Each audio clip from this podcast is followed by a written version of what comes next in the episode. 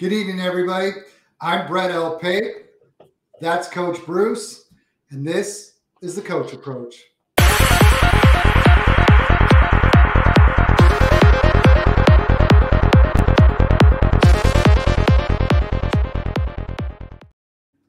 Coach, how you doing, man? It's it's it's been a while. It's been uh, obviously we've talked, we've texted, and so forth. But uh, last show we did was the night before the draft, and uh, now I feel like uh, we're here right before the night before the start of the season.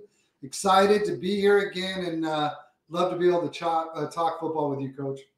Oh man, I, I missed you, bro. And it, it's it's funny, man. This is this is like the highlight of the year, right? We don't get to do this podcast in the off season. We both have crazy schedules and kids going off to college, getting their master's degree, and all the other stuff that's going on. But always a joy to get on here and talk football. Now we get down to where we get to find out if our picks pan out and the guys that we like are are relevant and, and as good as we think they're going to be this year. So this is a fun time of the year, man.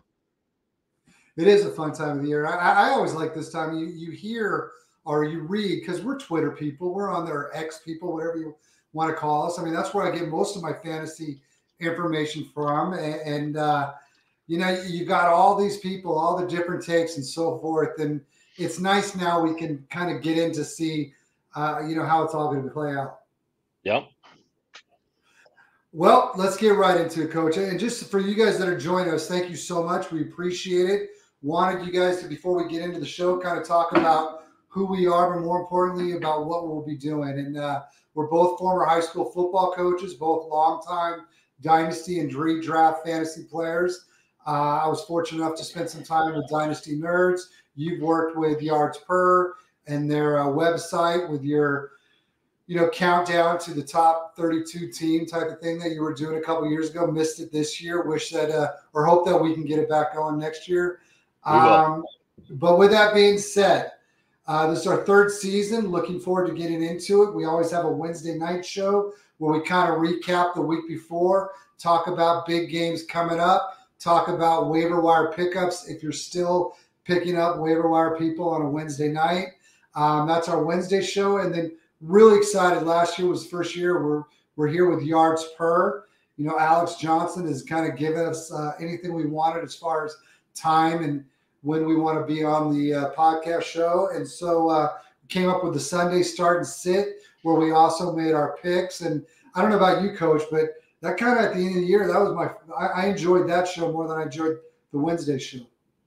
Yeah, you know, the Wednesday night shows, you got a Thursday night football game, right? So we are trying to do it before that Thursday night game so we could highlight that game and starts and sits for that game. So you don't really get a chance to kind of do it again before the, the Sunday slate. So now we added that Sunday morning show that we go through all the starts and sits. We're going to be adding DFS this year. We're going to talk about player props that we like and parlays that we like. And so we're going to kind of get into that side of it too. But yeah, this is, I mean, this is the fun time of the year, man. This is, all the hard work in the off season and all the the podcasts we listen to and the Sirius XM radio and you know the first this is the first year I've missed the Fantasy Expo, so I missed seeing everybody there. I was there the two years prior, but now we get to kind of find out, you know, hey, rubber meets the road. We're going to find out who's real and who's not. Can't wait. Uh, I'll tell you, I've already got the YouTube uh, subscription for NFL Sunday Ticket all taken forward or taken care of. All I got to do now is just get to next Sunday. But before we do that, let's get into because we always start with every show with the news that's kind of gone down. And if unless you were underneath the rock the last few days, anybody and everybody's been talking about the Jonathan Taylor situation with the Indianapolis Colts. Um, he had a little deadline up until yesterday at one o'clock uh, West Coast time, where he was able to try and find himself a uh, suitor to trade for. Apparently, there were two teams that made inquiries or made attempts to trade for him uh, but he didn't get traded. The Indianapolis Colts decided to keep him.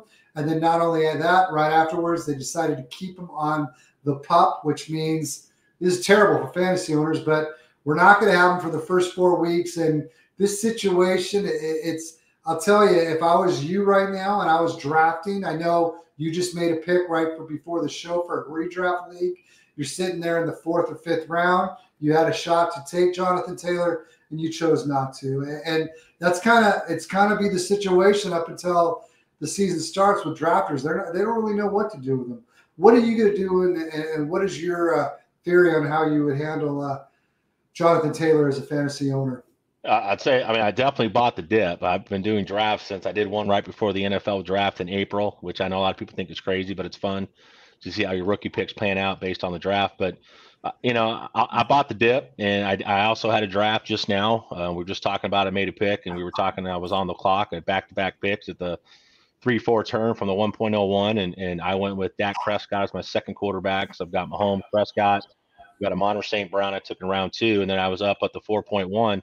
Jonathan Taylor sitting on the board. It's a heavy PPR league. There's bonus points for you know long receptions and and those things. And it was Calvin Ridley for me, or it was uh, you know, don't want to take a Travis Etienne, a JT, and maybe try to get that anchor running back. And I chose to, you know, take the wide receiver and go Calvin Ridley. You know, I, I just in redraft, he's going to sit out the four games. It is so toxic in that that situation between uh, the Colts and Jonathan Taylor right now that I don't trust that in redraft. If somehow he's there at the next time in round six, seven turn, then then yeah, of course. I mean, at that point, I think you're getting some value, even if he doesn't play until week six especially going into your playoff run and, and, and, later on in the season. But to take him in the first four rounds right now in a redraft league, the scoring system the way it is, I wasn't ready to pull the trigger on it. But I, th- I think what's crazy about the Jonathan Taylor thing is like, first off, it's like for me, I'm like, make it make sense. Right. So your running backs right now are Zach Moss, Deon Jackson, and Evan Hull, who I liked in round five out of Northwestern. Uh, in, in the three years that Jonathan Taylor's been in the NFL, he's amassed over 3,841 rushing yards and 33 touchdowns. I don't even have to go into the the, recept, the receiving side of it. That that's enough for me right there. 5.1 yards per carry. Be like, hey, this guy is an absolute. He's two one year removed from leading the NFL in rushing. What made the Anthony Richardson pick so exciting was their ability to establish the run game with that offensive line. You open up the RPO, you open up the play action, which for a guy like Anthony Richardson, something that is beneficial to him. Now there's no threat in the run game with with the guys they've got. You know, as much as I love to see these guys play well, I mean, I'm not touching anybody in the Colts backfield right now.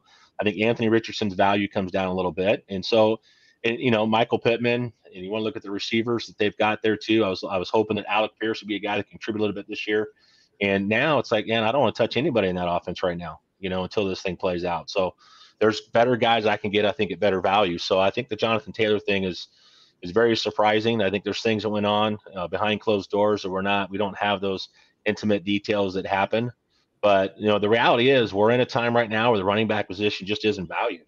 You can find a lot of talent every year in the running back. You can get a running back in rounds two and three and four, in some cases five and six. You don't want to talk about Pacheco and you can go on and on and on about these guys that are late round, even undrafted free agents that have made a name for themselves in the NFL. And owners just aren't willing to pay that position. You know, I'd rather get a one technique and, and you know, I'd rather go out and get a playmaker. I'd rather go out and get, you know, somebody to solidify my, my defense or take a top corner. Just the NFL is just not willing to spend money on that position. And, and you've seen what's happened with Tony Pollard. You saw what happened with Zeke Elliott. You saw what happened with other running backs in the offseason. And for Jonathan Taylor to think he's going to be able to go out there, and the Colts basically put the challenge to him like, if you think you're worth more than we're willing to give you, we'll let you test the market. And, you know, you couldn't find any suitors that made it worthwhile. Teams aren't going to give up a first round pick even for a guy with Jonathan Taylor's talent to make that move. And so it, it's a tough spot for Jonathan Taylor to be in. And I hate it for the NFL. I hate it for the running backs. Um, they're so valuable to a, a, good offense. But as long as teams like the Kansas City Chiefs are winning Super Bowls, right? If you look back, when's the last time a, a, a guy that led the league in rushing led a team to a Super Bowl? You just don't see wow. it. You have teams winning Super Bowls with guys that are not not not high on the salary cap, man. So it's just those are the times we're in. So it's unfortunate for Jonathan Taylor. I, I know that, that Jacob Sanderson, you know, hates it as a big Colts fan, and he's one of my, my favorite follows on Twitter. But I know that him and I chat a little bit on on Twitter, and I know he's not real happy with it. And he doesn't understand it either. So it is what it is at this point. We move on, right? Yeah, you have to. And you you talked about possibly taking him at the five or six turn. Um, I don't even know if I would do that. The the the unknowing is really hard to handle for me, and I yeah. would need to know. I need some certainty, and there's really no certainty at all as it relates to Jonathan Taylor and the Indianapolis Colts. Hey, let's move on to a trade that did happen. And as uh, this is our third year doing the show, Coach, right? Yep. How many years have you heard me talk about Trey Lance? Three years. Yes, sir. Uh, I did all my work on him going into the draft. So I, you know, as a prospect, I graded him out, watched the film, and so yeah, it's we've been talking about him for three, four years now. So Trey Lance is traded to the Dallas Cowboys for a fourth round pick. How this all came about, Uh, the day before he gets traded, a couple days before he gets traded, it is comes out that he was put into uh, basically the third spot behind Sam Darnold. Everybody knows what happened has happened with good old Trey Lance over his career. He comes out of uh, North Dakota State. He sits behind Jimmy G for a year. He finally gets keys to the car his second year, and unfortunately, he uh, gets hurt in game two. Uh, we've seen very little of him. We don't know if he's good or not good. Um, and in walks Brock Purdy. Uh, San Francisco is able to go all the way to the NFC Championship game. Unfortunately, due to injuries or due to a great Philadelphia Eagles team, they're not able to move on to the Super Bowl. But they have moved on from Trey Lance. Um, that's that's that's given up a lot there. We don't know what it's given up in the player, but we certainly know what they gave up in draft picks in order to acquire him. Uh, big move. And with before you get into the Dallas side, you being the biggest Dallas Cowboy fan, I know. Just talk about how it all came to this. You know, that's the crazy part, right? And, and I think you and I have talked about this too. Like Trey Lance was never really given the opportunity to be the guy, in my opinion, in the San Francisco offense. You know, had a couple starts last year. We we talked about this earlier.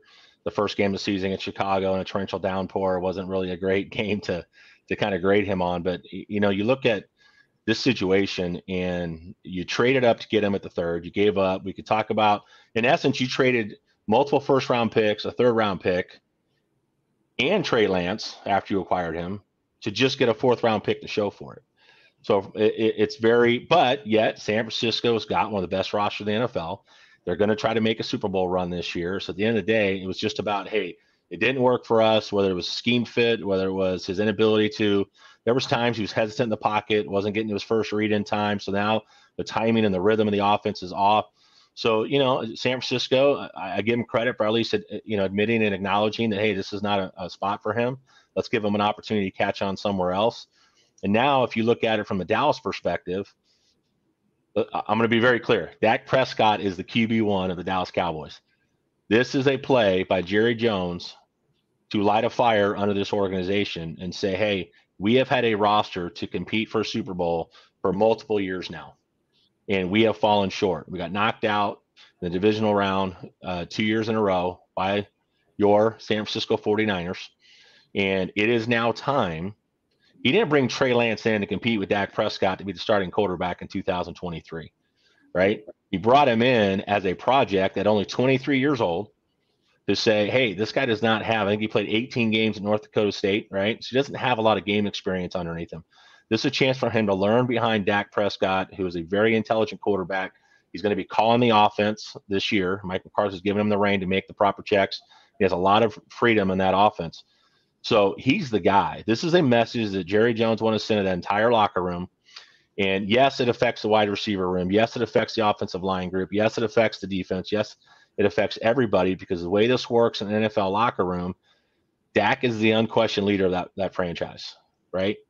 And so now by by making that move, you put everybody in that locker room on notice. And if I'm a Dak Prescott guy and I support my quarterback, I want to win and, and help him get to a Super Bowl and win a Super Bowl so he can be my quarterback for the next five to seven years.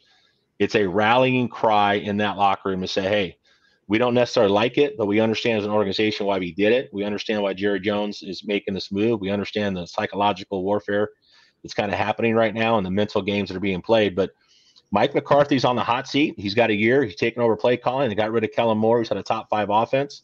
Um, you've got Tyron Smith and Zach Martin aren't getting any younger. You've got Dan Quinn, who they're able to keep as a defensive coordinator for how much longer. The time to win in Dallas is now. And this was simply a way to say, hey, we're not looking at Trey Lance in 2023. We're looking at beyond that. If Dak is not the guy and can't lead us to victories in the playoffs and win on the biggest stage, then we're going to take a shot and see if we can't develop this guy. I think it's a smart move. It was smart for San Francisco to finally say we're letting him go, and it's smart on Dallas's part to say, hey, it's worth worth a flyer. It's a fourth round pick. Who, ironically, they got Dak Prescott in the fourth round out of Mississippi State.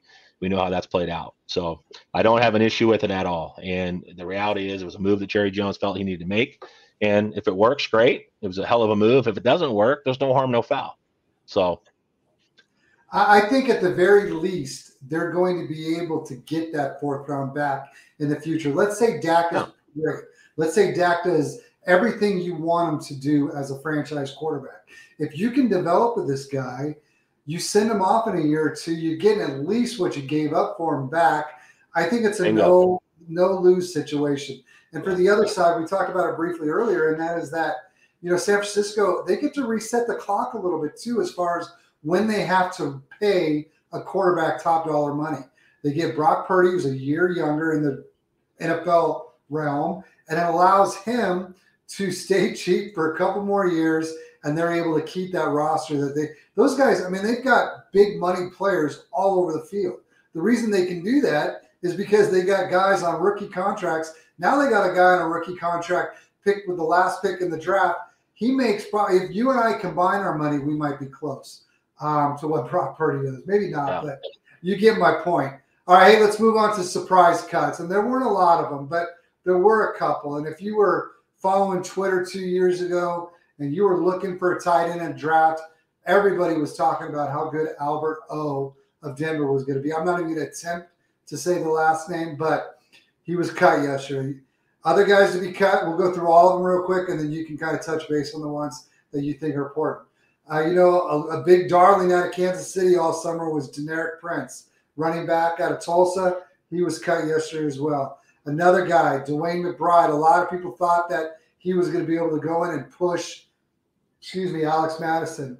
Um, Colt McCoy was supposed to be the starting quarterback until Kyler Murray comes back. He's cut. Melvin Gordon, who the Ravens brought in late in training camp, he gets cut. And then Robbie Chosen, apparently he wasn't chosen as Miami cut him.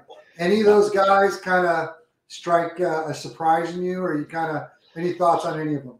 Yeah, I mean, I think the DeWayne DeWayne McBride deal. I'm in Minnesota. I, I you know, you, you, Dalvin Cook is no longer there. Um, you've got Alexander Mattison in games where he's had to be the RB one. He's played well. He's been fantasy relevant. I think there's some question marks about the long term over a course of a 17 game season. I don't like the depth that they have there. I felt like you know, but again, we don't know what's on that locker room. We don't know if it's an attitude issue. We don't know if DeWayne McBride just wasn't getting it. You know, the speed of the NFL is much different than what what you see in college. So I think they make that move. Um, Deneric Prince is a guy that I talked about a little bit, but I felt like it was a nice landing spot there. And, and if they were going to eventually move on from CEH at the end of his rookie contract, that's a guy that might be able to fill in. But so I mean, those were a little bit surprising. I think the bigger surprises that you didn't bring up was, you know, New England cuts. You've only got one quarterback on the roster with Mac Jones. You look at Detroit, they got rid of three running backs, and now they've only got Jahmyr Gibbs and David Montgomery. There is no third running back. You certainly can't go into week one, but you know, as Charlie Weis was saying on Sirius XM, and this is this is obvious to anybody that pays attention to football. There's a lot of signings that are going to happen. There's a lot of guys going to be added to active rosters. A lot of guys going to be added to the practice squad. So these rosters, we're still a long way from these rosters being completely filled out. But you know, those are those were a couple surprises. I, I think the Colt McCoy thing was a little bit of surprise in Arizona. Understand that that um, Kyler Murray was not going to be ready. They're certainly tanking for Caleb. It doesn't sound nearly as sexy as tanking for Tua, but we'll have to come up with something. But you know, they're in the Caleb Williams game. There's there's been some question marks about Kyler Murray. Um, they put the clause in his contract about having to study film four hours a day, and that didn't go over very well. So they had to re, re, redo that. But I, Arizona is, is is an absolute train wreck right now. It's the worst roster in the NFL. I don't think it's going to be close. I mean, I think they're going to finish with the worst record in the league this year and it, it, they're going to have to figure it out. But now you've got Clayton Tune, who I did like as a prospect, especially where he was able to get him in the draft, and um, David Blough, I mean, who's the quarterback there, right? It's, it's going to be Josh Dobbs. He's got experience. Yeah, he's got experience in that offense, so I think he's going to be your week one starter. But at the same point, if you're tanking, you know, if Clayton Tune is a guy that gets ready, to find out if you, you know, if you got something. I'd like to see him start a game or two before Kyler Murray comes back, if he comes back at all this year. So we'll see how it plays yeah. out. Hey, let's move on. Last two things we're going to talk about before we get into uh, the rest of the show, and and that's two guys that have not been in camp yet, and they're two guys that are obviously, you know, pivotal players for two teams that want to make a Super Bowl run, and that's Chris Jones of Kansas City and Nick Bosa of San Francisco. Your thoughts, and more importantly, of the two, or, or do you think that either one of them are going to be playing Week One? I think Nick Bosa, Nick Bosa, Nick, Nick Bosa. I don't know why I'm having a tough time saying Nick Bosa. It's one of the easiest names in the NFL to pronounce, but I think Nick Bosa is going to going to be done. I think a couple hours ago there was a report that says that they're close to getting him that deal wrapped up. Defensive Player of the Year last season. Um, he's 25 years old. Uh, led the NFL last year, 18 and a half sacks, one defensive player of the year. He's made Pro Bowl in three out of four years. The only year that he didn't in 2020, he missed all but two games. So we know what we get with Nick Bosa and how important he is to that defense. The Niners are going to make a run, but I think that deal gets done before week one. He'll be ready to go. Chris Jones, on the other hand, that that's a real concern if I'm Kansas City. You cannot afford to lose a guy in the middle of your defense, and they did start to move him around last year. He played a little bit of DN, um, play a little bit of five technique, and of course he can play in the middle. And, and he's he's look, he's not a D tackle that's really good against the run, but struggles against the pass or vice versa. This guy can play and, and, make it happen and be very disruptive in the middle of that defense. So that's a huge loss to me for Kansas City. And there's talk now about him holding out until week eight. If he chooses to do that, he loses 1.1 million dollars a week in, in game pay. And uh, his last comment was he's willing to do that because he's got the money and he can afford it.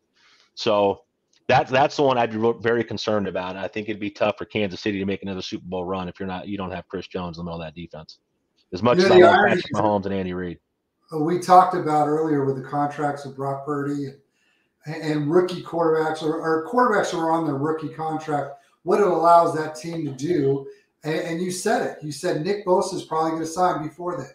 They're able. They're going to be able to find the resources to do that. Yeah. Chris Jones the likelihood is a little bit less when you got the type of quarterback and the type of contract that he takes. Now, granted, he's worth every penny, yeah. but you can yeah. see where it does kind of handcuff the teams. No, absolutely. I, I think, and, and again, I think it's, I think it's extremely impactful for me. I'm not picking the Kansas City Chiefs to make it to win a Super Bowl if Chris Jones is not a part of that defense. You've got to be able to do. This isn't like it was. This isn't the '85 Bears, and this isn't defense wins championships yes, they're extremely important. You've got to be able to stop the run. You got to be able to run the football in the playoffs. But Kansas City Chiefs have proven you don't have you don't necessarily have to run the football when you've got Patrick Mahomes and Travis Kelce and and, the, and what they can do, and they've shored up a little bit of that offensive line. But Chris Jones is extremely important to me to Kansas City. So if I was to say of the two, even if Nick Bosa was threatening to hold out the same amount of time that Chris Jones was, I would say the Chris Jones deal is more impactful than the, the Nick Bosa deal. Well, but we're going to find out here real we quick. Are. Hey, let's get into year, every year. We did this last year when we were uh, lucky enough to start the season off with the Yards Per, and we came out with our guys, and then we also made the NFL predictions as far as division champs and Super Bowl champ, and then MVP and all that good stuff. So let's first get into our guys, and, and we go strictly off of fantasy positions as far as on the offensive side. And I'll go first at quarterback, and my guy for this season is Jordan Love out of the Packers. I'm really excited about him getting to finally get an opportunity. You know, you got to be able to spend three years in the same system he's in playing now, and he got to do it watching one of the best quarterbacks ever in Aaron Rodgers. And if you watch, if you're watching a little bit about, excuse me, if you're watching any Hard Knocks, you can see the relationship that Aaron is having with Zach Wilson, and you can also. He, they talked about in the show how right before the start of the Packer camp, Aaron reached out to Jordan Love and kind of said, Hey, man, this is finally your team. Best of luck. You got this. I believe in you.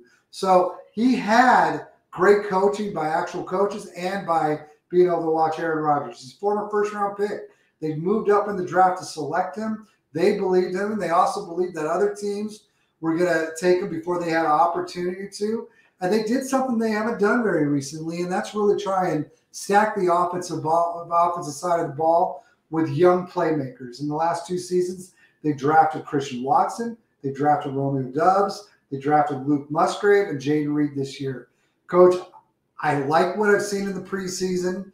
I like where I was able to get them in fantasy drafts, and, and I'm pretty high. I feel like they might have something pretty good here in Jordan Love. Yeah, I agree with you. It's like the Green Bay Packers, man. They, they just continue to reload. You know, you did it with Brett Favre, you did it with Aaron Rodgers. Just had a couple years after slipping a little bit in the draft, and now you've got an opportunity with Jordan Love to do the same thing.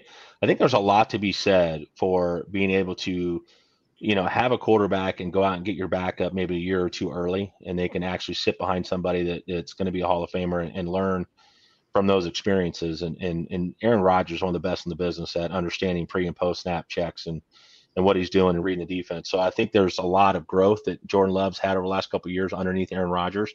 And I think with Christian Watson and Aaron Jones and AJ Dillon, and, and you mentioned the two tight ends they brought in, Tucker Kraft's another one that is third round, you know, draft capital. I, I like Luke Musgrave, heck of an athlete. Romeo Doubs and, and, and Jayden Reed and, and Christian Watson, all of those guys have the ability to take a quick pass and make a play. All those guys have the ability to run the football on on uh, sweeps and on uh, screen screen screen game. So I, I like uh, you know I like the pick. I think Jordan Love's going to have a good year too. I think that's a great pick. So I went. I went. Uh, I did a homer pick here, and you're gonna love this too. But I went Brock Purdy. You know he's going at quarterback 23.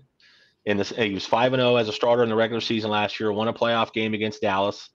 Uh, he was QB six over that span, and in those five starts, he had 11 touchdowns, just two interceptions. If you look at the pass catchers they have in San Francisco, you've got George Kittle, very good after the catch. Deebo Samuel, we know what he did when he had to play running back a little bit when they hit by injuries. Very good after the catch. Brandon Aiyuk's got some verticality to him. Really good in the intermediate to, to longer uh, passes. Uh, Christian McCaffrey as an RB one, one of the best pass catching running backs in the history of the game. What he can do with the wiggle, you know. So and then you even got Jordan Mason, who's a guy that's got a little bit of wiggle. If you go three, you got Elijah Mitchell, who's a guy that, that played well and when he when he played over five yards carry. This is a perfect situation, a landing spot for Brock Purdy. He got thrown into the fire early. This is a guy that started all four years at Iowa State. He's got a lot of he he was I coached in Arizona when he was playing at Perry High School out here. So I've got to see him grow up from high school to college to now. And the kid is just he's the ultimate professional. He, he's got a tremendous work ethic, and he had these guys against going into the game against Philly with an opportunity to take this team to a Super Bowl. And now he's had a full he's had a full off season. Yes, he's been hurt. He's been, you know, the elbows had to get healed up, but he knew he was the guy this off season going in. And so I think that was a big deal. And now he's got a chance to hopefully he can stay healthy for 17 games. That offensive line, you got Trent Williams. The, the tackle positions are pretty solid. They're a little bit weaker up the middle. But what do you do in that scenario? Quick pass game, let your guys make plays, get the ball out of his hands early, rely on Christian McCaffrey. I, I th- they only gave up seven sacks and 11 pressures, a starting unit for San Francisco, the O line, and over 2,005 pass snaps together. So this is this is an offense that's going to click under Brock Purdy. So I just hope he stays healthy. That's the key right there. Can he stay healthy for 17 games? Because I mean, he is small, and, and you know he he does like to move in the pocket and manipulate and get guys open with his feet. And, and I, I worry about his ability to stay healthy, but no, I, I love the pick, and uh, obviously San Francisco loves the pick because they just traded away a guy. Uh, they sure did. Investing a lot in. Uh, let's move on to running back, and my first, my running back is uh, guy that kind of has been kind of darling on Twitter. Uh, I know you and I talked about him a lot last year on our uh, Sunday show and our Wednesday show as far as a possible waiver wire pickup, and that's Jaylen Warren out of the Steelers. And, and you know, everyone likes to talk about going zero running back type of situations in drafts. And when you do that, you select wide receivers, tight end, and maybe quarterback in the first five or six rounds. And then you try and hammer running backs. If you got an opportunity and you're going zero running back and you got an opportunity to take Jaylen Warren in the ninth or the 10th round, I feel like you got to do it every time. I feel like he's going to have standalone value even when Najee Harris is in the lineup. It's already been determined that he's going to be the third down back And the limited amount of time that he came out. Remember, it took him a while to kind of crack the uh, yeah. lineup a bit. That's because he was an undrafted rookie. Um, but when he got in, he carried the ball 77 times for 369 yards, five yards a carry, a touchdown. But here's what I really like about him. And I love that he got 28 receptions for 214 yards.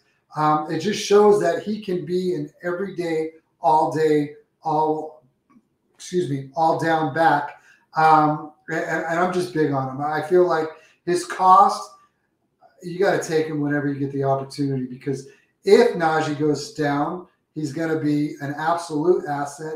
And I think he's an asset even if Najee doesn't go down. No, I think he's got standalone value every week, you know, as the pass catcher in that back and the third down back. And I think what Kenny Pickett's doing, uh, he, I think he's, a, I wasn't real big on Kenny Pickett coming out. Um, I wasn't real big on a, a, Matt Canada offense, but Matt Canada has grown as a play caller towards the end of last season. He started doing some things, longer depth of target with the um, you know the receiving corps. You bring in George Pickens, they can take the top off. Great at the contested catch. You have Diontae Johnson and, and Pat Freiermuth. I think you're opening up you're opening up the run lane there. They've got to stay together on the offensive line, but I, am also high on Jaylen Warren. I think there's real opportunity there for him. And if something does happen, Najee Harris and doesn't stay healthy, again, we don't want to hope for injuries, but Jaylen Warren's a guy that can give you RB one value for sure. Who do you got at receiver, coach? We'll let you go first on receiver. Let me do my running back real quick. Oh, we skipped oh, my running back. I don't even value running backs. I don't even need to hear you. So, You're going anchor running back, man. Just There you one. go. Let's just talk There wide you go. receivers. I get it, man. I love the draft strategy. So I, I went Jahmyr Gibbs. okay. He's now a month ago. huh? Yeah, a month ago, two months ago, when I was doing drafts, there's a lot more value there. I could get him in the late third round and sometimes early fourth. We've seen his ADP creep up, so he's not as much value as what you were getting before. But look, they, they traded up to get him as the 12th overall pick, right? He caught 104 passes in three college seasons, two at Georgia Tech, not known for throwing the ball to running backs a lot. And then there's one year at Alabama. 195 touches last season for 1,334 uh, scrimmage yards, 6.1 yards per carry, seven yards per touch he was already running behind an NFL offensive line in Alabama, right? He's already running a pro style offense. So, uh, in 20, but if you compare it, if you look at DeAndre Swift and his time um, in Detroit in 27 games over the last two years, he had 148 targets. That's 5.6 per game. That's projected at 95 targets over 17 game season. If you're asking me who I think is a better talent, Jahmyr Gibbs or DeAndre Swift, it's not close. It's Jahmyr Gibbs. And so now you plug him into that role he's going to get upwards of 100 targets this year and i think he's going to have he's going to get more of that volume even with david montgomery there he's going to see some volume in the run game as well i expect him to be at you know 200 and 220 total touches and that's enough for me to move him into uh, you know rb1 low end rb1 high end rb2 territory so i'm big on jahmyr gibbs this year How can you not be? He was so, I mean, in college, he was so excited. I've been in one devy draft in my career as a fantasy football player, and that was three years ago, right after his freshman season. I was able to get him the sixth uh, with the sixth pick. Man, I've been following that guy from day one, and and I can't wait to see him. And I'm I made a trade just to move up to the second pick in my home league rookie draft to grab him, just because I couldn't leave the draft without having him. i've got a Um, lot of shares of him man i love him yeah, yeah. Wide receiver. Where are you going with wide receiver, coach? So I went. Um, so this was tough. I mean, there's Amon-Ra St. Brown, but his ADP is moving up so much now that I didn't want to go there. I felt like that was too much jock. Same thing with Garrett Wilson, with Aaron Rodgers. Those are certainly my guys. I love Calvin Ridley, Christian Watson, Brandin Cooks. I think it, at, the value is really good with those guys too, and I think they're all going to have a good year this year. But I went Diontae Johnson. I'll buy the dip. He's going at wide receiver 32. He finished at wide receiver eight in 2021. Um, I think the combo of Mitchell Trubisky starting the season last year and Kenny Pickett being on his rookie year has a lot to do with his lack of performance, especially not being able to find the end zone last year. This is a guy in 2020 and 2021 that scored 15 touchdowns. So last year is an outlier. It's not going to be the norm. So DJ's averaged 153 targets and 94 grabs per season over the last three years. He's an elite route runner that can win the line of scrimmage. And I think a lot of people don't realize about Diontae Johnson, I think they look at the size and say slot guy or he's a Z that plays off line of scrimmage. I think it was like 70% of his snaps on reception perception that Matt Harmon does a phenomenal job with. He lines up with the X receiver and he's on the line of scrimmage. He's got a complete toolbox of release moves. Very difficult to get hands on him. So he wins at the short to intermediate areas of the field. He finished in the 84th or better percentile in press coverage, against man coverage, and against zone coverage. He was 84th percentile or better in those three areas. So this is a guy that's going to get back to um, you know, low low wide receiver one or uh, high wide receiver two territory with the potential to be a wide receiver one. I think he's going to be at 140 plus targets this year. You know what? If you had asked me a month or two months ago if I was interested in anybody other than Jaylen Warren um, on that offense, I probably would have told you no. But after watching in the preseason, seeing the development of a Pickett, seeing how Pickens is doing what he does, Pickens is going to open up the middle of the field for Diontae Johnson a heck of a lot. I like it, and I'm really, I'm kind of looking forward to actually. Pickens, another one I like. I, I, I'm liking what I'm seeing out of Pittsburgh. I'm kind of, uh, you know, I don't know why I should be surprised. You're looking at an organization that has been run so well for so many years. They have an incredible coach. So, uh, yeah, I, I, I like that pick. Let's move on to uh, wide receiver coach. Now you went, that was your wide receiver, so I'll go with mine. And I'm not going to spend a lot of time because we already know what he's done in the past. But I love Calvin Ridley. I, I can't help but uh, pick him as my guy. I feel like the offense that he's going to is going to suit his skill set perfectly.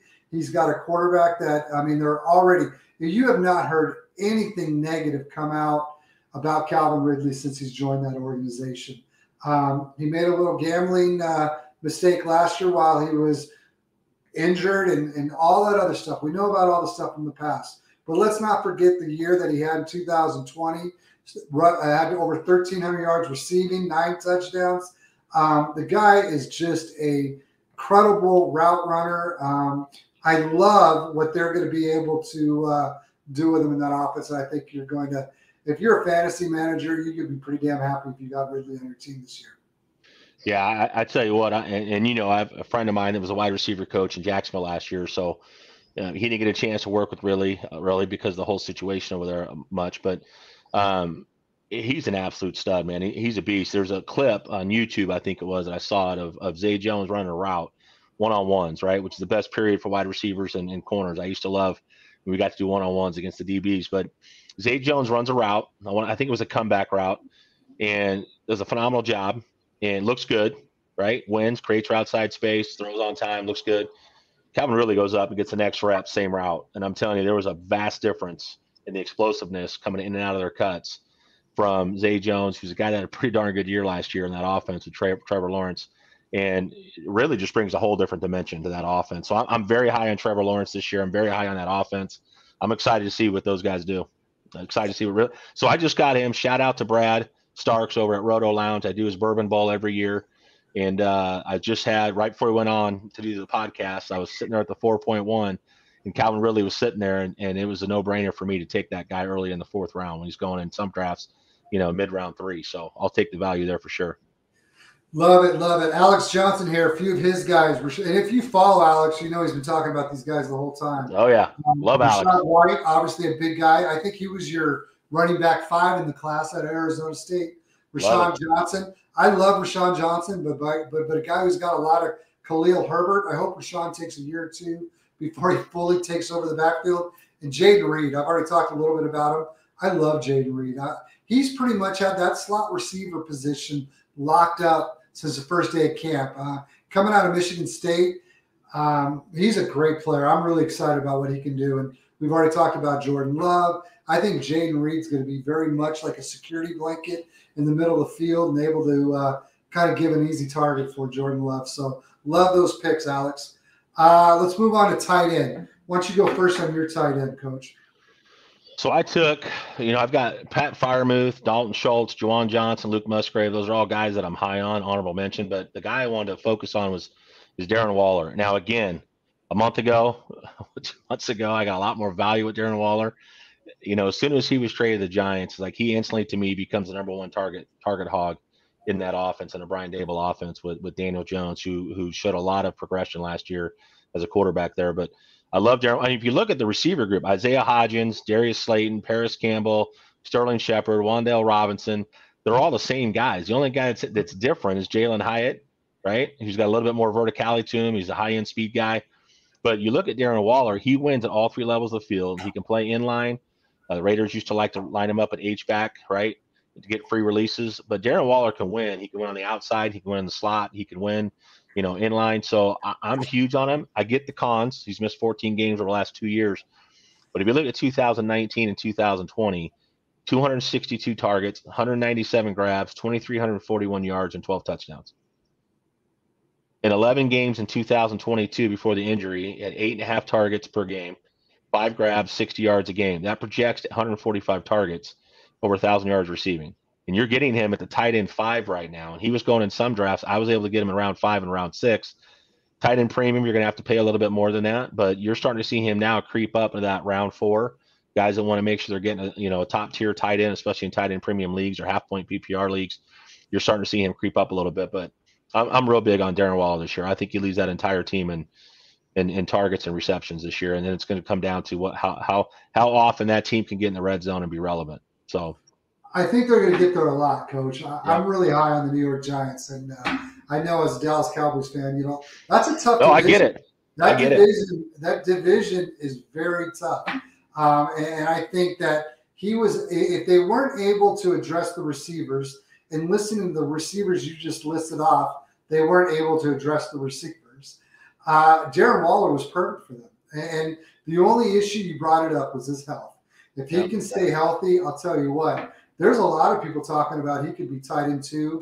You know, tight end one seems a little bit much with Kelce, but I'll tell you, with the guys that he's got around him that are other pass catchers, Darren Waller looks really nice to me as well. Uh, my guy's a little bit different. My guy, it's funny, the guy that made Darren Waller, or maybe Darren Waller made him. Um, but when Darren Waller had all his great years, it was always with Derek Carr. And now yeah. Derek Carr moves on to New Orleans. And I really like their fourth year tight end, Juwan Johnson. Last year, Juwan Johnson had 42 receptions for 508 yards and seven touchdowns. He was a hog in the end zone area. And what I love about him is he's, uh, going into his fourth year. Is from day one since day, Derek has been there, all he's talked about is the relationship the two of them have. Talked about how he can't believe that he was able to come into a situation with a tight end like that. And I say why that means a lot to me is that he's already shown the uh, he's already shown that he loves throwing the tight ends. What he had with Waller, I think where you can get Juwan Johnson, and we just you and I are drafting right now as the coach approach, and, and Juwan Johnson went in the eleventh round. If I can get a if I can pass on tight end and wait all the way to the eleventh to get a guy like Juwan Johnson I'm doing it every time because I really feel like he's going to have a great year this year. Yeah, I think, and you hit it on the head. You know, and I can promise you, Derek Carr spending some time with Juwan Johnson and talk about the things that made Darren Waller and that Raiders offense special. Uh, how he attacks stems, how he attacked linebackers, how he attacked safeties. You know, he's a guy that that has an opportunity to be relevant. And now you take Michael Thomas, you know, Mr. Slant, whatever you want to call him, and then you add Chris Olave. You know, those are some guys that, that can make some things happen there's going to be a lot of room to operate for Juwan Johnson in this offense because of those two guys on the outside. Love it. Thank you for a little bit of confirmation. Um, you ready? You ready to move on to the part that I think it's funny because uh, did you pick Kansas City winning the Super Bowl last year? I did. You, you did? I did. Oh, on our show? Because I went back and watched it. Not on our show. I didn't know. I probably didn't pick Kansas City until halfway through the year. Who did I? Yeah, who did yeah. I pick last year? I don't remember who I picked. Philadelphia. Oh, I did pick Philadelphia. You picked Philadelphia. I was a year. Uh, I was a year too early.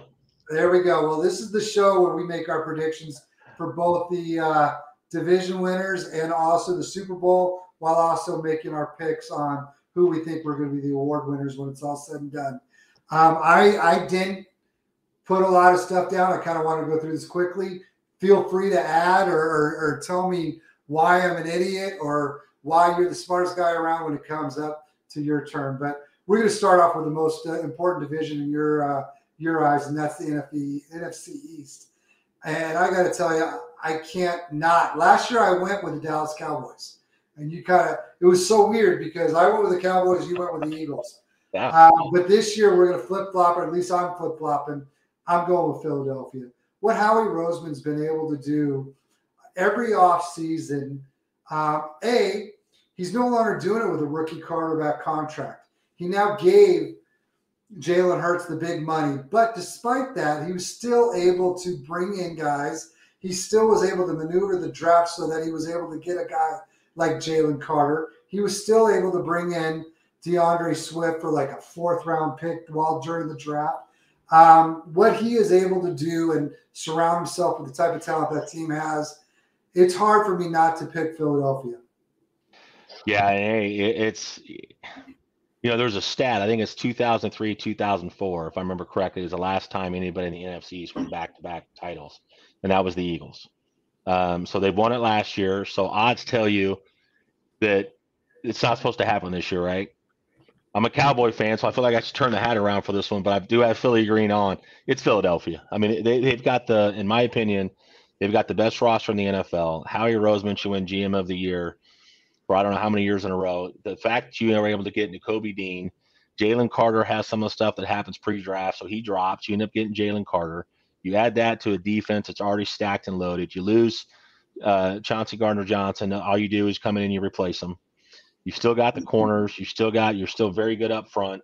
The offensive lines, one of the best offensive lines in the league. Uh, you bring in Rashad Penny right? We can go on and on. DeVonta Smith, Dallas Goedert, AJ Brown, like they're they're so good and so loaded, and that is a team. And then you have Jalen Hurts. They've got the play on on fourth and one, or you know if it's it's you know goal line, you're going to put Jay, Jalen Hurts. You're going to run the scrum. Nobody can stop it. I, I just don't see how anybody. Now I, you could say this. You could say Dallas finds a way to sneak out division title, but the reality is when it comes playoff time Philadelphia got to sit there and, and watch, you know, Kansas City celebrate last year. And, and that to me is a very, very good motivator to get that far. At the end of the day, nobody cares or remembers who lost the Super Bowl. You remember who won the Super Bowl. So that motivation the Philly has going this year is, I, I think is extremely high. And Howie Roseman continues to just reload every offseason. He's been very smart in the draft and I it's it's Philadelphia. I mean, I, I hate to sit here and spend five minutes talking up the one team that I hate more than anybody, but the reality is I can be subjective for the podcast, and it's Philadelphia for sure. That's a tough division though, because we already talked about the Giants, Washington. Sam Howell looked great last week. Um, yeah. You you never know. I mean, it, it's going to be a fun season in the NFC East. Let's move on to the NFC South, and this might be the weakest division. You've got a lot of uh, young quarterbacks. And, and for that reason, I'm taking New Orleans. I, I like, and it's not just because I'm a Fresno State guy. Maybe it's a little bit, but whatever. We'll move on from that. Um, but I, but I like Derek Carr. I like what they've all. That's that's a that's another organization that has always been solid. I like where they're at defensively. Kamara is going to be out a couple games, but I like bringing in Jamaal Williams for the role that he's going to have. I think the development of Kendre Miller, I, you may not see much from him early on, but I feel like he's going to have a role later on in the season. And, and, and just for the quarterback alone, I got the Saints winning it. Yeah, I've got the Saints winning it too. And look, it's the return of Michael Thomas, the rising star in Chris Olave. We just touched on all the weapons they have on offense. But let's not forget, this defense is pretty stout too. This defense year in and year out, and they've got a very soft schedule. I took the Saints defense. I'm not a guy that loves drafts with – kickers and defenses, but some of these home leagues, I can't get these guys convinced to no. to get rid 30 of it. years so, I'm in, we're still doing yeah. That. But I took the Saints, and almost every every redraft that had a defense, I was able to wait, let everybody else take the Cowboys, and the Niners, and the Eagles early while I loaded up my bench. And I'll take the Saints because they've got a soft schedule all the way through Week Nine, and at that point, I can kind of pick and choose and play the waiver wire. But yeah, I think the Saints are the team in that division, and I think Atlanta is doing some good things. I'm still not a big Arthur Smith guy, but you can't question the run game and what he was able to do with Cordarrelle Patterson. And now you add Bijan Robinson. I think Atlanta's another year or two away. They just got too many holes to fill. Carolina has got the rookie quarterback, and they've got some changes that they made there. And Tampa Bay with Baker Mayfield is is is going to be abysmal this year. So I think it's going to be New Orleans for sure. All right, hey, let's move on to the NFC West, and and I and I went a different direction. I'm not saying that you went any direction, but I didn't pick San Francisco, and, and I picked Seattle. I'll tell you, two years ago, in fact, it, was, it wow. wasn't two years ago, it was last year. We were sitting there and we thought they picked Geno Smith over. We could. I, I watched the show today. We picked. We felt like with them picking Geno Smith over Lock, that they were tanking, so to speak, for a Bryce Young or for a quarterback this year. Um, and the reality is, is that, that I, and then looking back, we should never thought John Schneider or Pete Carroll would even be the type of person that would want to tank and do something like that because they came out and they played pretty damn good football. They've been able to address the defensive line, excuse me, the defense defensive side of the ball. They have a philosophy. Their philosophy is to run it down your throats, beat you the play action pass. They address running back position with Rashad Penny being hurt year after year. They got Kenneth Walker in the second round last year. He had a little bit of injury bug. But again, we talk about the philosophy change in the NFL when it comes to running backs. So this year they take another running back in the second round, and I, oh, really, I like I like him a lot. I like yeah. both those guys, and they're different. Um, and I think they're both. We talk about standalone value. I think they're both going to have standalone value throughout the whole year. Um, I had no issues taking Zach Charbonnet when I was on the clock, and it was his turn to take him I, Kenny Walker didn't scare me at all. I feel like both of them are going to have standalone value. Um, I just like Seattle. I took Seattle. Yeah, I think it's a great pick. I mean, you look at that offense, adding Jackson Smith-Njigba to Tyler Lockett, who, yeah. yeah, who is who is underappreciated every year. All Tyler Lockett does is come and put up numbers, and he outperforms DK Metcalf. But then you have DK Metcalf, who's still a young guy, still kind of growing into his own there. But yeah, I mean, Geno, uh, he, he resurrected his career, and he'll tell you he should have been a starter, you know, long before he came to Seattle. Just never got the opportunity. But I didn't go Seattle, but I think that's a great pick, and I absolutely can see a scenario where Seattle wins that division. I went San Francisco for all the reasons we talked about with Brock Purdy and that roster and where we're at. I think Nick Bosa's Nick Bosa's deal gets done. So I'm going with San Francisco simply because it's just a better roster, and I think I think Mike Shanahan's extremely fired up, or Kyle Shanahan's extremely fired up, fired up right now about how last season ended with Brock Purdy getting hurt and then Trey Lance getting hurt, and then Purdy having to go back in, and all he could do was hand the ball off against Philadelphia in the, in the playoff game. So San Francisco's fired up. You know, I think they're going to come out and win that division, but I think Seattle makes the playoffs. Let's move on to the NFC North, and this is a, a division that no longer has Aaron Rodgers in it. Yep. Um, you you kind of thought, you know, the way Minnesota's been, they won 13 games last year with Kirk Cousins is back, but they they kind of made a lot of moves that kind of made it look like they were almost getting ready for a rebuild. Uh, walking away from Dalvin Cook, walking away from Smith, who moved on to uh, greener pastures, so to speak. And so for that reason, I'm going with the Detroit Lions. I feel like what Dan Campbell showed at the end of the year uh, with that team, I feel like they've done great things on both sides of the ball. They took that Matthew Stafford trade. They got a great, uh, a couple first round picks out of it. And they were also able to keep moving along with Jared Goff. Jared Goff has done enough for them to make them not have to make a move at quarterback, which has allowed them to get a better roster. And if there was ever a year for the Detroit Lions to finally win it, it's this year. Yeah, I, am with you. I, you know, I, I, was not a big fan of the Dan Campbell hire. You know, when they brought him on because lack of experience as a coach, he's never been a coordinator. But his what he brings to that locker room, and just being tough as nails and a guy that you just you you want to root for. Um, I, I, took Detroit too. I, I, think it comes down to Detroit, Minnesota. I think Green Bay can be relevant um, just because I think they're well coached. But I, neither one of these guys can play defense. You know, between Detroit and Minnesota. But you know, Detroit I think has done more to improve on that side of the ball. But they have a top five offensive line that's also young. Uh, I, I, think it's Detroit. I, I, think what they do there offensively and what they can do in that division. I think Detroit's gonna. It's king of the jungle, right? I think it's the Lions for me too. So we we agree on that one.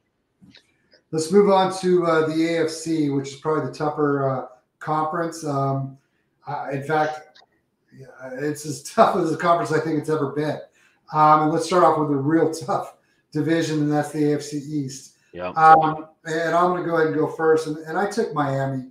Um, you know, the only concern I have about Miami is whether or not Tua can play all 17 games or even 15, 16. Um, but other than that, I feel like they've done a great job getting that team ready to go. I don't know what it is um, with Buffalo. Uh, I think some teams uh, just can't get over the hump. I feel I have all the belief in the world in Josh Allen, but the way they lost last year, um, the way they've lost the last few years, when yeah. it's mattered the mo- most, that kind of takes a toll on you after a while. And, and for that, and for other reasons, for what Miami's been able to do both in the draft and with moves they've made. I'm going with Miami. Yeah, look, hey, it's not a bad pick, and this is a division I I've looked at. Yeah, what about the I, Jets? I didn't even mention the Jets. Yeah, I mean, you look at it and you go, and my my comment I have is not so fast, Mister Rogers. I mean, he dominated the NFC North for a long time. Now you move into the AFC East with Miami and New England and the run that they went on, and Bill Belichick's always going to make that team somewhat relevant and competitive week in and week out. I went Buffalo Bills just simply because, you know, Josh Allen, I think is an X factor there. I love what, you know, bringing in James Cook. I think what he's going to be able to do this year in that offense is being a little bit more of that RB1 and the usage he has had in the preseason. Again, we talked about the utilization chart that they have with My Fantasy Life that Dwain McFarland's done a phenomenal job with. But I, I just think it's Buffalo. I think they're extremely motivated. It's a little upset, and you know, frustrating to see Von Miller's going to miss the first part of the season, but I think the Buffalo Bills, the end of the deal, are going to be there. I think the Jets are another year away, and I think they've got to add a few more pieces. But I, it's hard. To, it's hard to go against Aaron Rodgers, but we're in the same division as as uh, Buffalo with Josh Allen. I think it's a little different deal. So I, I think it's Buffalo for me. There you go. I can't even really argue it on the fact that I just did a few minutes ago. Let's move on to the AFC West. And the AFC West, I mean, for me, AFC, until anybody. You on AFC South or West? I'm going west. So if you had differently there, switch it up. Uh, AFC West, I got Kansas City. I can't not pick them until Herbert can show that he can beat Kansas City consistently and do it over a 17 game season. So it's Kansas City for me. Yeah, never vote against my Mahomie, right? So it's Kansas City for me too. And I, the LA Chargers a couple years ago, going into that season before they lost for Sean Slater, and I felt like the the Chargers had a great roster, and we saw what Austin Ekeler did last year. I do think Kellen Moore is going to be great for Justin Herbert. He did it in Dallas, where he, they were consistently a top five offense, top ten offense in the NFL, put up a lot of yards and a lot of points. But Kellen Moore has struggled in playoff games to to call you know good games. Sometimes he have a t- t- he has a tough time with in-game adjustments. I think it's Kansas City. As long as Andy Reid and Patrick Mahomes and Travis Kelce are healthy and they're playing.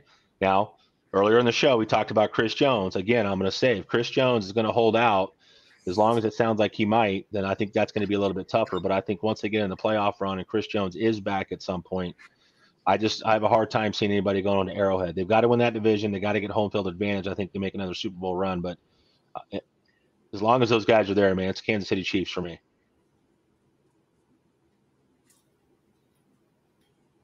I don't know where Brett went, but we lost him.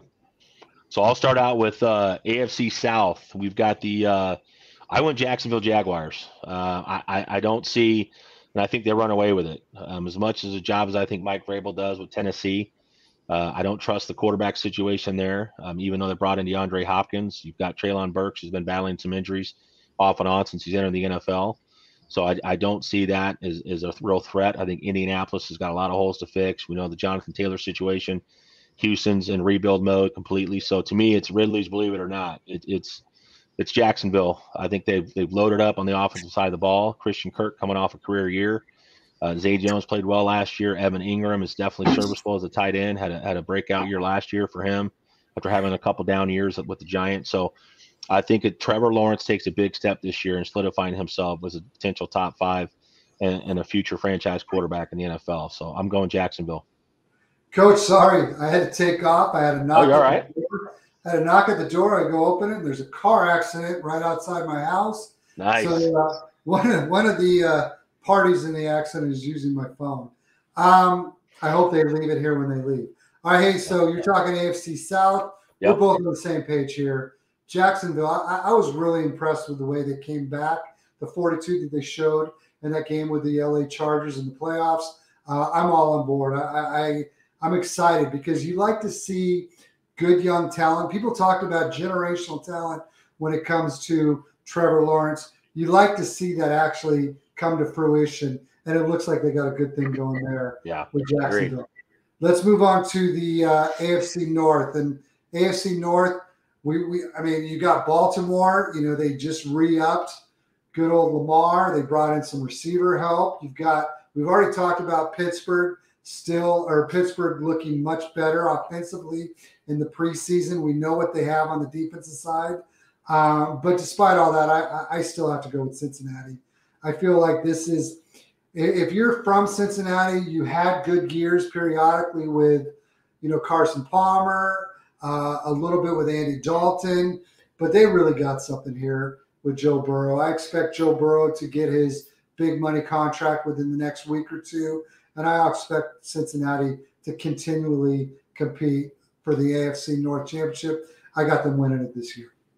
Yeah, I've got Cincinnati too. And, look, I think this is a, a, a very balanced division. I mean, it, it's a tough it's a tough division. I like what Baltimore has done with getting the Lamar deal done. J.K. Dobbins, Gus Edwards appear to be healthy coming into the season. You add Zay Flowers, so I'm very, very high on.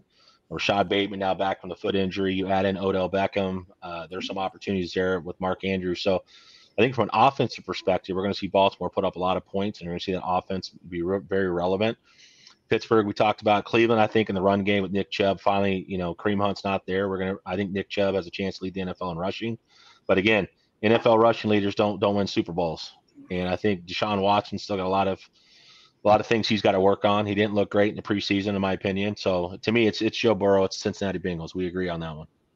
All right, hey, let's just get through this uh, NFL Super Bowl champ real quick. And for me, um, it, it's Philadelphia. I think they, you know, I did have Seattle early, uh, but then I thought, you know what, come on, slow down there, Chester.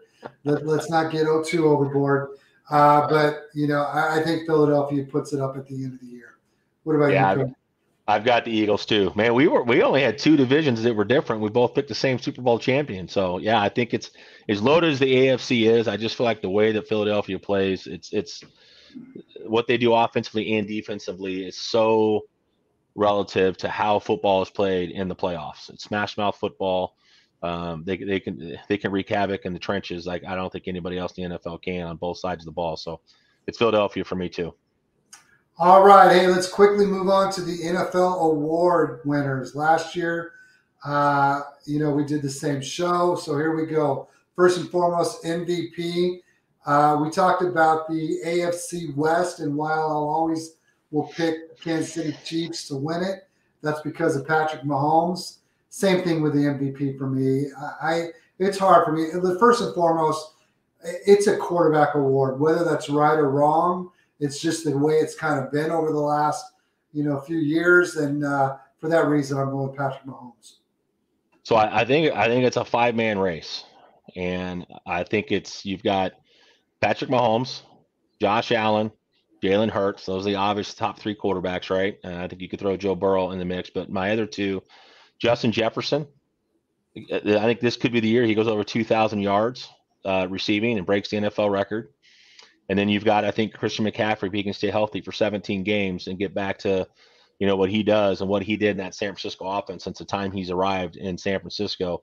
Um, I think there's an outside chance there too. But I went Jalen Hurts. I, I think they win. I think if you win that division, which is a tough division, we talked about that. The NFC least is now NFC beast. It's one of the toughest divisions in football.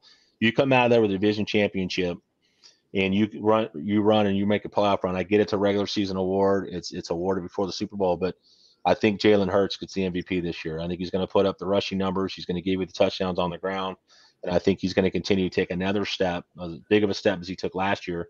I think he continues to progress in the passing game. So I, I went Jalen Hurts for MVP. There you go. Now you mentioned five guys. I'm giving way too much love to the Eagles for a Cowboys fan. I know. Hey, well, you are wearing green tonight, so I can be subjective. Perfect. Yeah. You are wearing green tonight. Um, who's your offensive player of the year? Does it come from one of those five people you just mentioned? You would think so, but I left one out. Uh, Justin Herbert.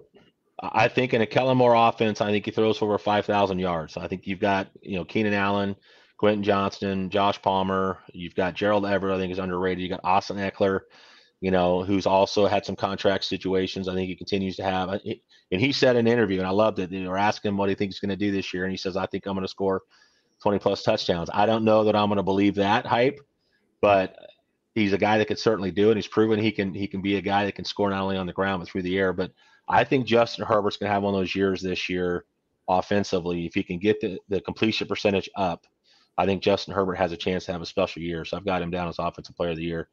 I like it. as an LA guy, you know, I, am not necessarily a fan of either the Rams or the Chargers, but I love when there's good football in my own backyard.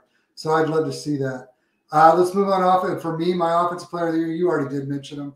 I think 17 games for CMC in San Francisco. Yeah. You know, you look at what he did in 2019 in Carolina.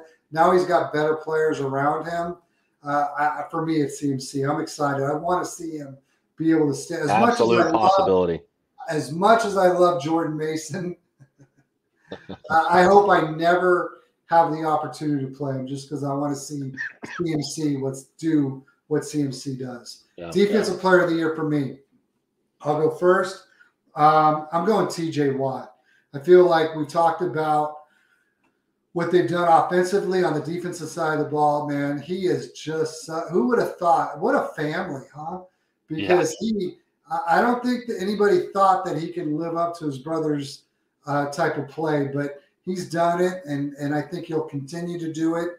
And I saw where, uh, you know, Pat McAfee offered him 500. He said, I'll, if you break the single sack season record, I'm going to give you $500,000. So uh, there's extra added motivation, but it's TJ Watt for me. Well, that's where Jerry Jones needs to step up and tell Micah Parsons, I'll give you $500,001. There you go. Right? Whatever it He's, takes. He certainly can afford it. I'll, I'll, let you borrow the yacht for a weekend, but I went Micah Parsons, so this to finally get to pick a Dallas Cowboy. But there you go. I mean, hey, I think he's going to have twenty plus sacks. He's already put on a little bit of weight. He's playing almost playing a lot more at the defensive end position. He's hey, there's there's clips and there's more than one he took Tyron Smith, who's a future NFL Hall of Famer, and and and got underneath his armpit, gave him a, a, punch shot, and and knocked him on his ass. And he's done it repeatedly.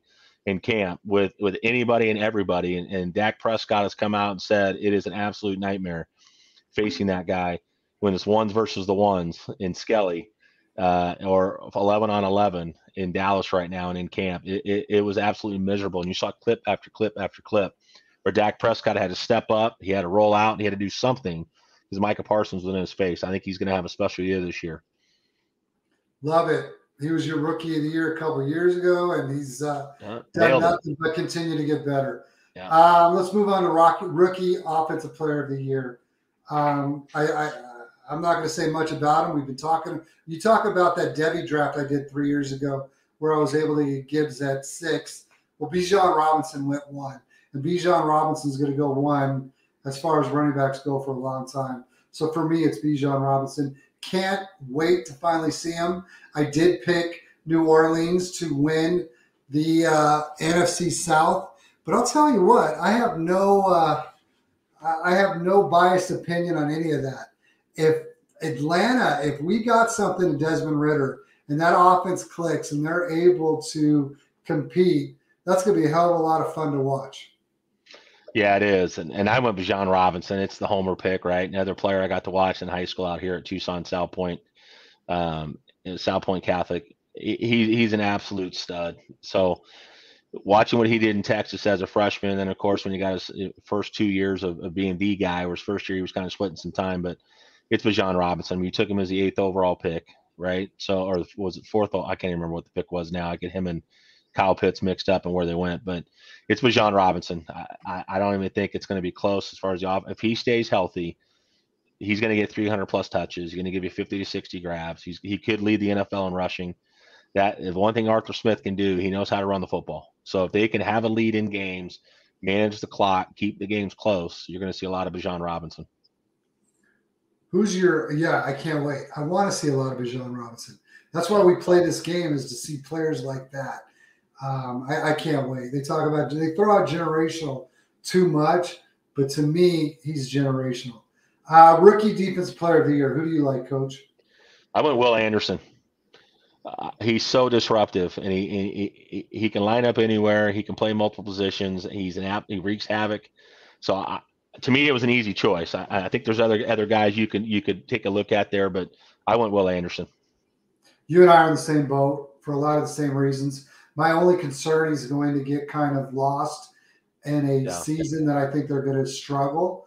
Um, and for me, if I know that I'm going to struggle this upcoming year, I don't know if I'm selling my 2024 pick to move up to get a Will Anderson. I love Will Anderson. I just don't know if that was the best decision for them. But without being without being said, the guy is just so you say disruptive. He's so strong, so physical, and so athletically gifted. Uh, it's Will Anderson for me as well. Coach, nice. We got through show one. We did. Piece we of cake, did. man. We did. Piece hey, I appreciate. I know Coach does as well. Appreciate everyone who's come in and had comments again to go over our show lineup every Wednesday from here on out up until the Super Bowl. We'll be on at 7 p.m. Pacific Standard Time.